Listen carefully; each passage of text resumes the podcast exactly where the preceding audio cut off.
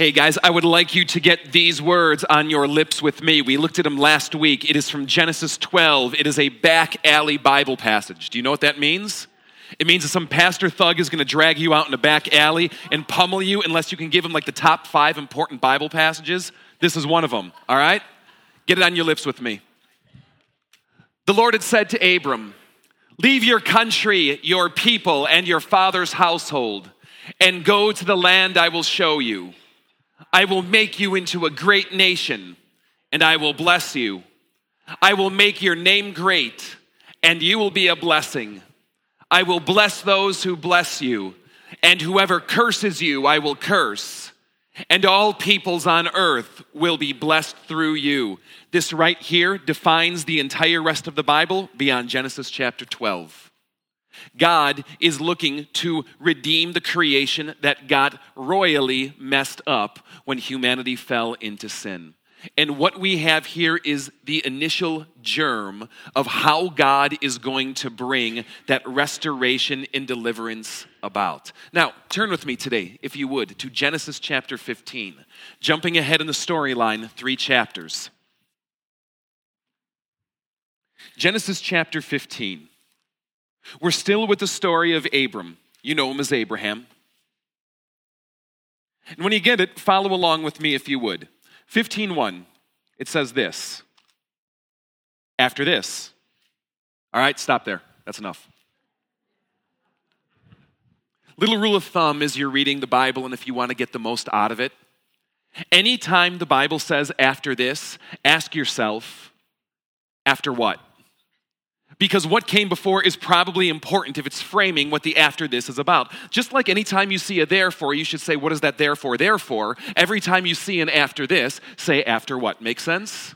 So let's talk about after this. God comes and makes this promise to Abram. He is some pagan, polytheistic, idol worshiping guy deep down in the bowels of Mesopotamia. God comes along. He says, I choose you. I'm going to bless you. I'm going to make you great. You are going to be a blessing. Those who bless you, I'm going to bless. Those who curse you, I'm going to curse. I have got your back. Yeehaw, let's go for it. Now, Abram decides to start following this God who selects him.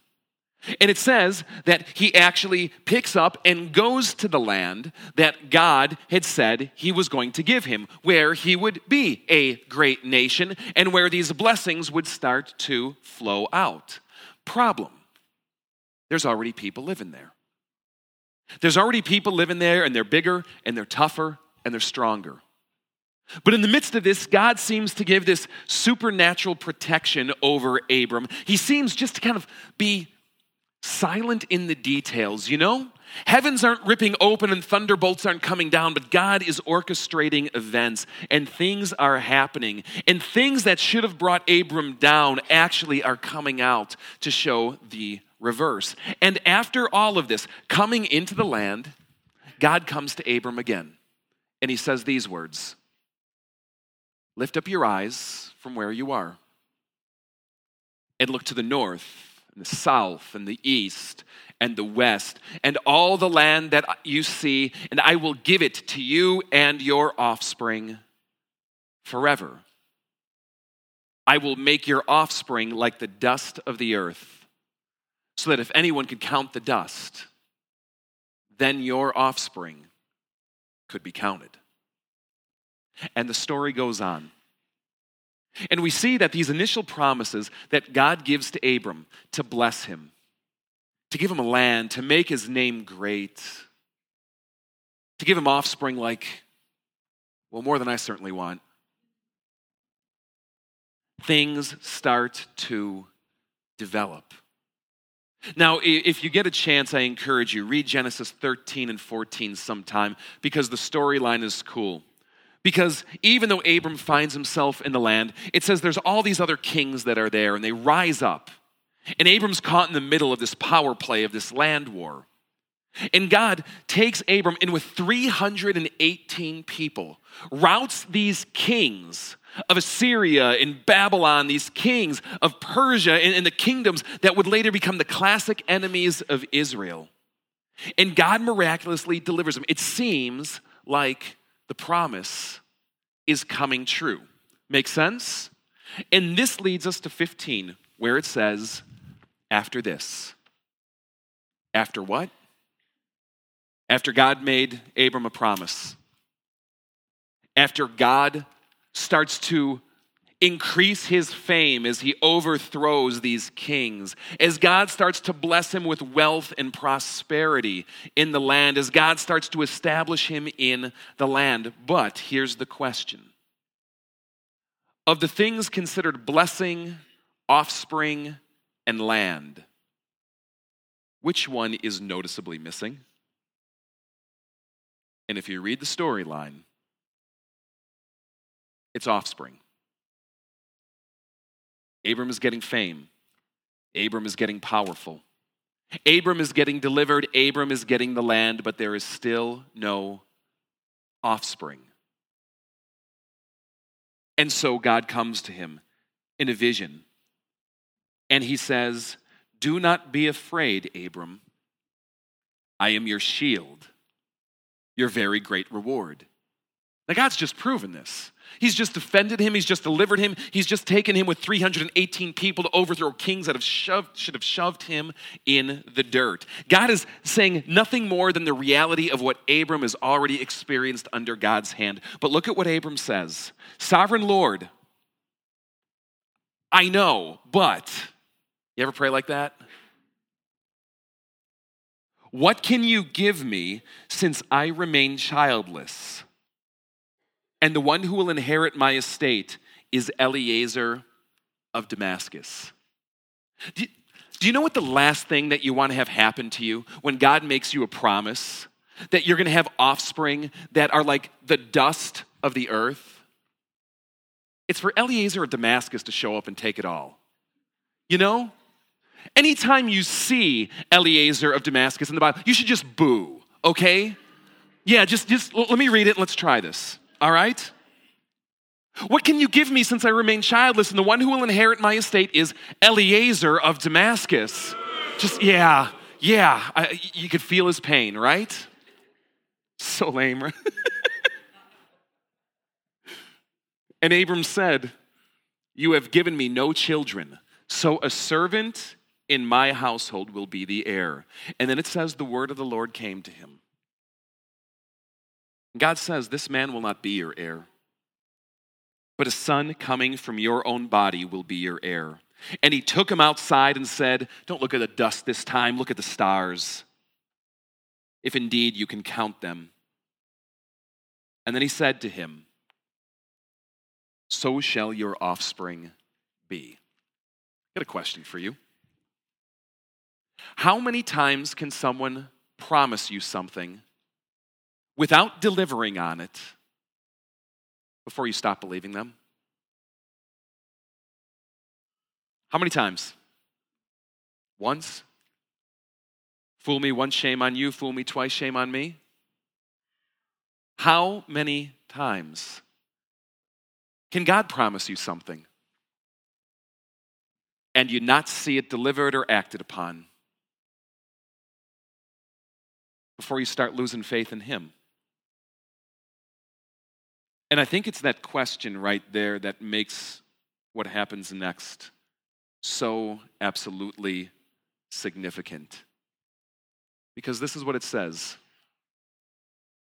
Abram believed the Lord, and he credited it to him as righteousness. Abram believed God. God gave him a promise, and he, he chose to believe it. He trusted God despite the fact that the promise still had not been delivered on. He chose to still trust God despite the fact that circumstances seemed, in this case, to not be coming into play. See, I think it shows something. Fundamentally, what God really wants is faith. What God really wants is for us to trust Him because there's something when you're willing to trust another that bonds you together, isn't there? That kind of puts you in it together. It's like the glue of relationship, isn't it? This thing called trust. The rabbis would later say that all the commands of God could be boiled down to one trusting in God, faith, or faithfulness. And so it's no wonder where New Testament writers start developing this idea. Abram believed God.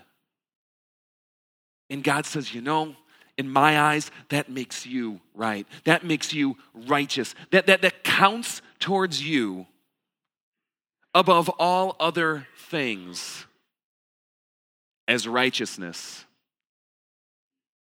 in my book. And then God does something significant if you read later in the storyline. He makes a covenant. See, in Genesis 12, God comes along and makes a promise to Abraham. But what happens in Genesis 15 is he ups the ante and he makes it a covenant. Now, a covenant, again, is just a contract. And in the ancient world, covenants weren't signed, they were cut. Here's how this works we make a contract today, we do it with paper and ink, right? But in the ancient world, where not that many people wrote, and paper was, well, not really even invented yet. Promises were sealed in other ways, and they were cut. Literally cut. They would cut a covenant. Look what happens. Abram comes to God. Rather, God comes to Abram is right after Abram says, uh, after God says, I'm the Lord who brought you out of Ur of the Chaldeans, Babylon, to give you this land and take possession of it. And in verse 8, Abram says, Sovereign Lord, how can I know that I'll gain possession of it? So God says in verse 9, let's make a contract. Let's cut a covenant. And look what he says to do Bring me a heifer, a she goat, and a ram, each three years old, with a dove and a young pigeon. Do you just get the sense at this point this is not going to go well for the animals? And here's how you would make a covenant, a contract in the ancient world. Um, what you would do is you would take this animal and you would slaughter it. You would cut it. Now, um, I'm, I'm, really sorry. Give me a hand. Give me a hand. You stand? Well, all right, literalist. if you could stand up. Now, let's say that. Um, Matt here is an animal. All right? Is he an animal? All right. All right. Now, c- come up here. I need you. You're so glad you came to church today, aren't you? Yeah. Now, if I was to cut this guy in half, what would be the easiest way to go about doing it? I, I would like saw, right? You know, get the bone saw and, and go to work, right? Except in the ancient world, what you would do is we would cut him this way because that's so much more pleasant, right? And then we would take one half of this animal called Matt and we'd lay him over here. And we'd take the other half of this animal called Matt and then we'd lay him over here.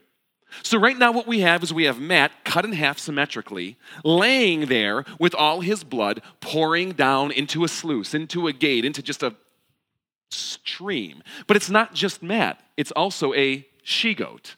Vicky, are you she? No, I won't do that to you. I'm sorry. All right, thanks, man. So, does that make sense? And what you would do is you would lay it here and you would lay it there. And see, what you would do is you would cut this animal and there would be lots and lots of blood. It wouldn't be your blood, it would be an animal's blood. Well, because lots of people had animals and they were a commodity.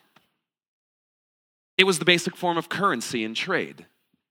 You know, I'll, I'll, see your ram with my three goats and a dove. Eh, you get how this works? It had value, and what you would do is you would cut the animal and then maybe share a meal or, or some time of community over the meat that, that, that would be provided.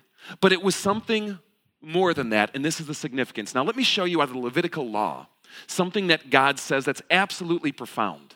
He writes, and just randomly, for the life of a creature is in the blood.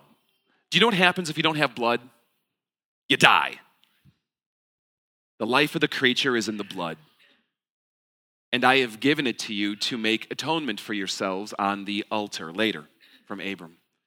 It is the blood that makes atonement for one's life. So don't miss the imagery. God comes to Abram and he says, Let's make a contract. Go out and find a, a three year old heifer, a three year old she goat, a three year old ram, and a couple of birds. And notice in the storyline, Abram knows exactly what to do with them. God doesn't have to tell Abram what to do, he just simply brings all these to him. Verse 10 cuts them in two, arranges the halves opposite each other. The birds, however, he did not cut in half. All right? Abram knows what to do. Just like you would know what to do if I said, here's a pen, here's a piece of paper, sign. Right? And here's the imagery. See, it's more than just giving up your commodity in this contract. It's more than just giving up of something of value. It's more than sharing the meal. It's something significant to what's happening. And the significance is in the blood. Because what you would do is you would take these halves and you would lay one half here and you would lay one half here and think about all the blood that's coming out of animals this big. And then you know what you would do? You would walk through the middle of the blood because that's sanitary. And the person making the contract with you would do exactly the same. And here's the image, and don't miss this. What you were, in essence, saying metaphorically is this if I break faith, if I break faith, if I break this contract,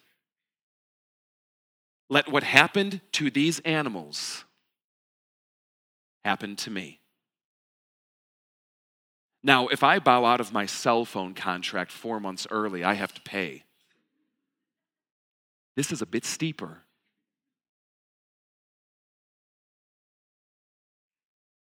And so Abraham cuts the animals. And it goes on. And it says, Then birds of prey came down on the carcasses in verse 11, but Abram drove them away. I mean, seriously, have you ever tried to do something for God and like the vultures come and pick at it? You know, those of you in church work know exactly what I'm talking about. Eh, can I just suggest to you two tactics based on maybe the example of Abraham here, if this should happen to you? One is this just look at him and say, Get behind me, Satan. Okay? Number two is this just simply tell them, I'm going to beat you with a crowbar until you go away. All right? And Abram drives these vultures away. And it says, as the sun was setting, Abram fell into a deep sleep, and a thick and dreadful darkness came over him. Have you ever had a sense of darkness that was palpable?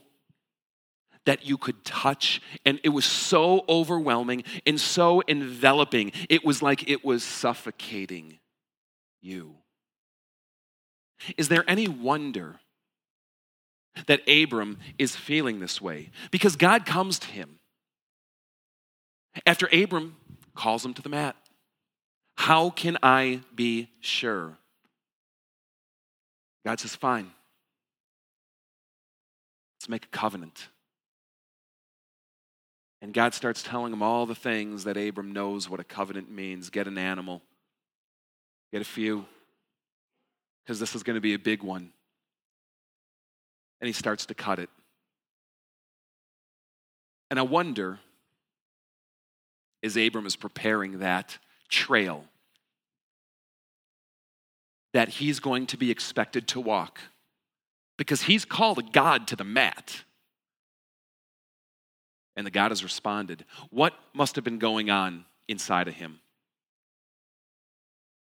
Because have you noticed something?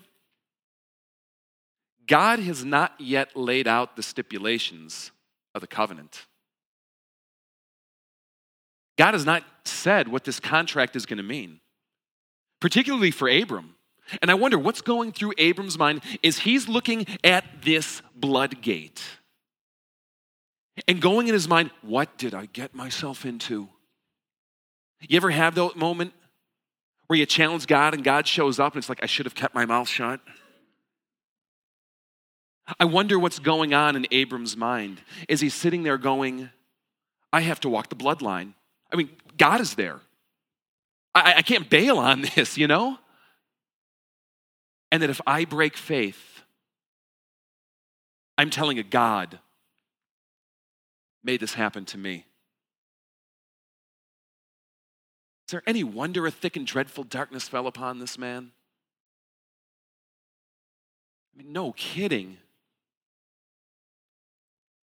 Look what happens. And it's absolutely profound. God appears and he says, Know for certain that for 400 years your descendants will be stranger in a country not their own. That's a long time and they will be enslaved and mistreated there. But I will punish the nation they serve as slaves, and afterward they will come out with great possessions. You, however, will go to your ancestors in peace. You ever have that moment? And be buried at a good old age. In the fourth generation, your descendants will come back here, for the sin of the Amorites has not yet reached its full measure. And when it says, when the sun had set and darkness had fallen, fallen a smoking firepot with a blazing torch appeared. Now, I just got to tell you, when you're hanging out sometime and a smoking firepot with a blazing torch just randomly appears, you kind of know strange things are afoot. God shows up. And look at what he does. He passes between the pieces. Who passes between the pieces? God. A smoking firepot with a blazing torch appeared and passed between the pieces. What is God saying? Abram, if I break faith, may this happen to me. It is the unbelievable story of a God who lowers himself to humanity an unbelievable story of a God who is willing to say to people, if faith is broken, may this happen to me.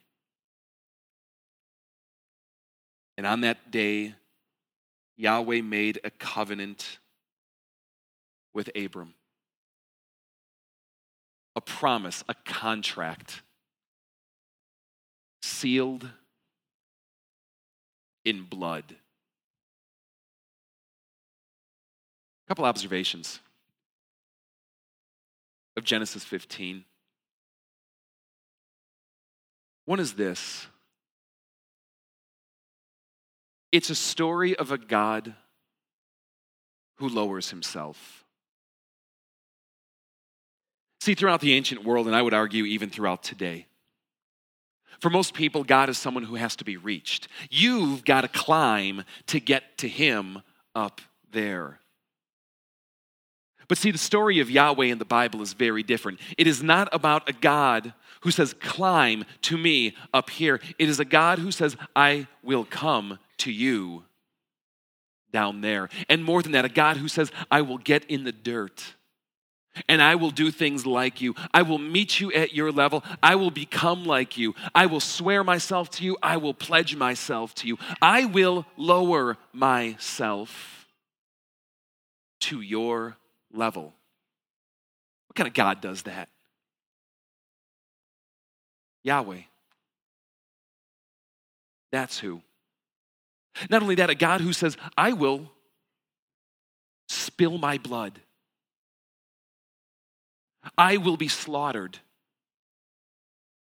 I will shed it and be broken and be mutilated if faith is broken. I see a God in Genesis 15 who makes a covenant with Abram but walks in the blood instead of Abram himself.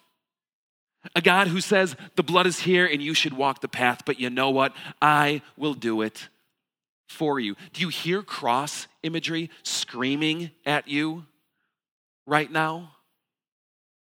Because this is the kind of God He is. A second observation. Do you notice that the covenant follows belief? Right? Genesis 15, 6. Abram believed God and it was credited to him as righteousness. But then it is later in the story that God says, let's make a covenant. Now, see, a covenant is really just a sign, isn't it? It's kind of like a proof. It's a sign that something is going to be backed up. Have you ever asked God for a sign? You ever gone looking for them? Have you ever kind of struggled at some deep kind of place going, Lord, if this just, then maybe I could believe?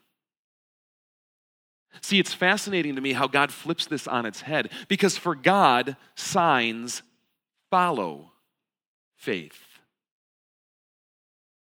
What we see in Genesis 15 is not God making a covenant so that Abram will believe. We see God making a covenant because Abram believes. And for God, signs follow faith. Are you looking for a sign? Trust God. Do that first. And then see what he starts to show you. A third is this man alive, God can just be slow sometimes, can he? I mean, Abram, I'm going to make you a great nation. Abram, you're going to have offspring that's, well, a lot. Abram, see this land look north and south and east and west. It's all going to be given to you. But when? Abram, as far as we know, has two kids later in the storyline. And he has to wait until he's like 90 years old, right? Before they start coming around. He says, for 400 years, your offspring are going to be dominated in a foreign land. They're going to be oppressed and mistreated, despite the fact that I've promised you all this land will be yours. See, I've seen God kind of has his own timing. And someone like me, who's got the lifespan of like a fruit fly compared to the divine, can easily look up in God and go, Why are you taking so long? But what I see from the story is that God has a time. And his promises will be in his time. And what this is a story about is God saying, Trust me in that. Trust me in that.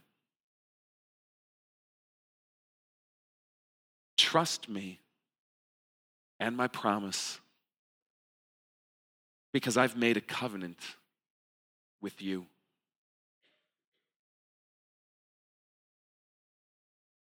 Wait on me and see what I start to show you. Genesis 15.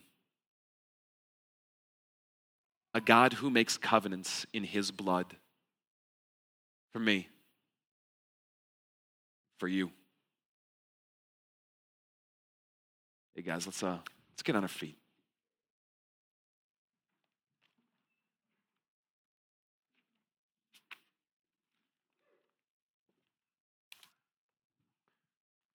I'm going to invite the band to come back forward, and I want to invite you to just take a moment and maybe um, pray with me through this.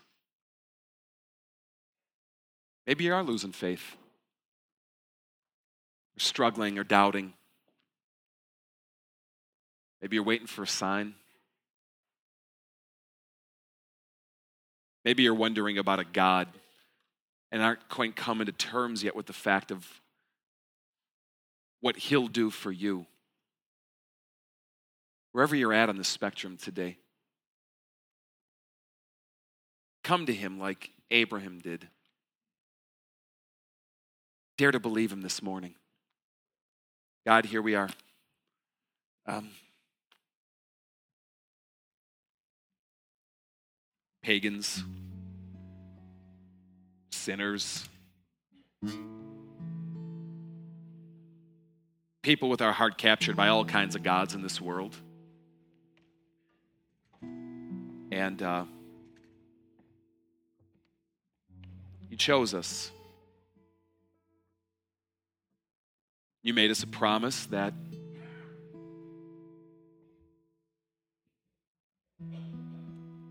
you want to bless us. And that blessing will come about through a sacrifice that you made, through a blood gate that you walked. And so, God, we come before you as one who was slaughtered on a cross, whose body was broken and mutilated and blood was spilled for our unfaithfulness and our lack of faith. And God, we ask for help to believe you, to trust you, to put our faith in you, and to take you at your word. And if it's slow in coming, that we're patient. And that if the signs seem absent, God, that, that our faith is solid in you anyway. Thank you. Thank you for what you did that day so long ago. For the price that you've paid.